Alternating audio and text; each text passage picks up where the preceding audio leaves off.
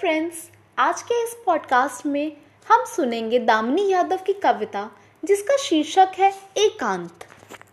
Restaurant के कोने की टेबल, तुम्हारी गाड़ी का अंधेरा एकांत, या फिर पार्क की आखिरी बेंच।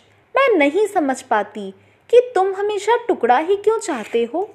आँखों से उड़ेलते प्यार का समंदर, तुम न जाने कितने वादे कर जाते हो, कितनी बातें बनाते हो दुनिया की खुशियाँ मेरे आंचल में समेट लाने की कस्में तुम खाते हो, पर क्यों तुम मेरे सिमटे अस्तित्व को ही सराहते हो?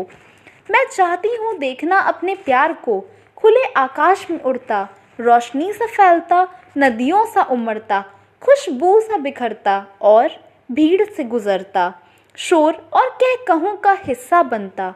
मैं तुम्हारे साथ मिलकर आकाश को अपने आंचल में नहीं समेटना चाहती, बल्कि उसे फैला देना चाहती हूँ सारे आकाश में।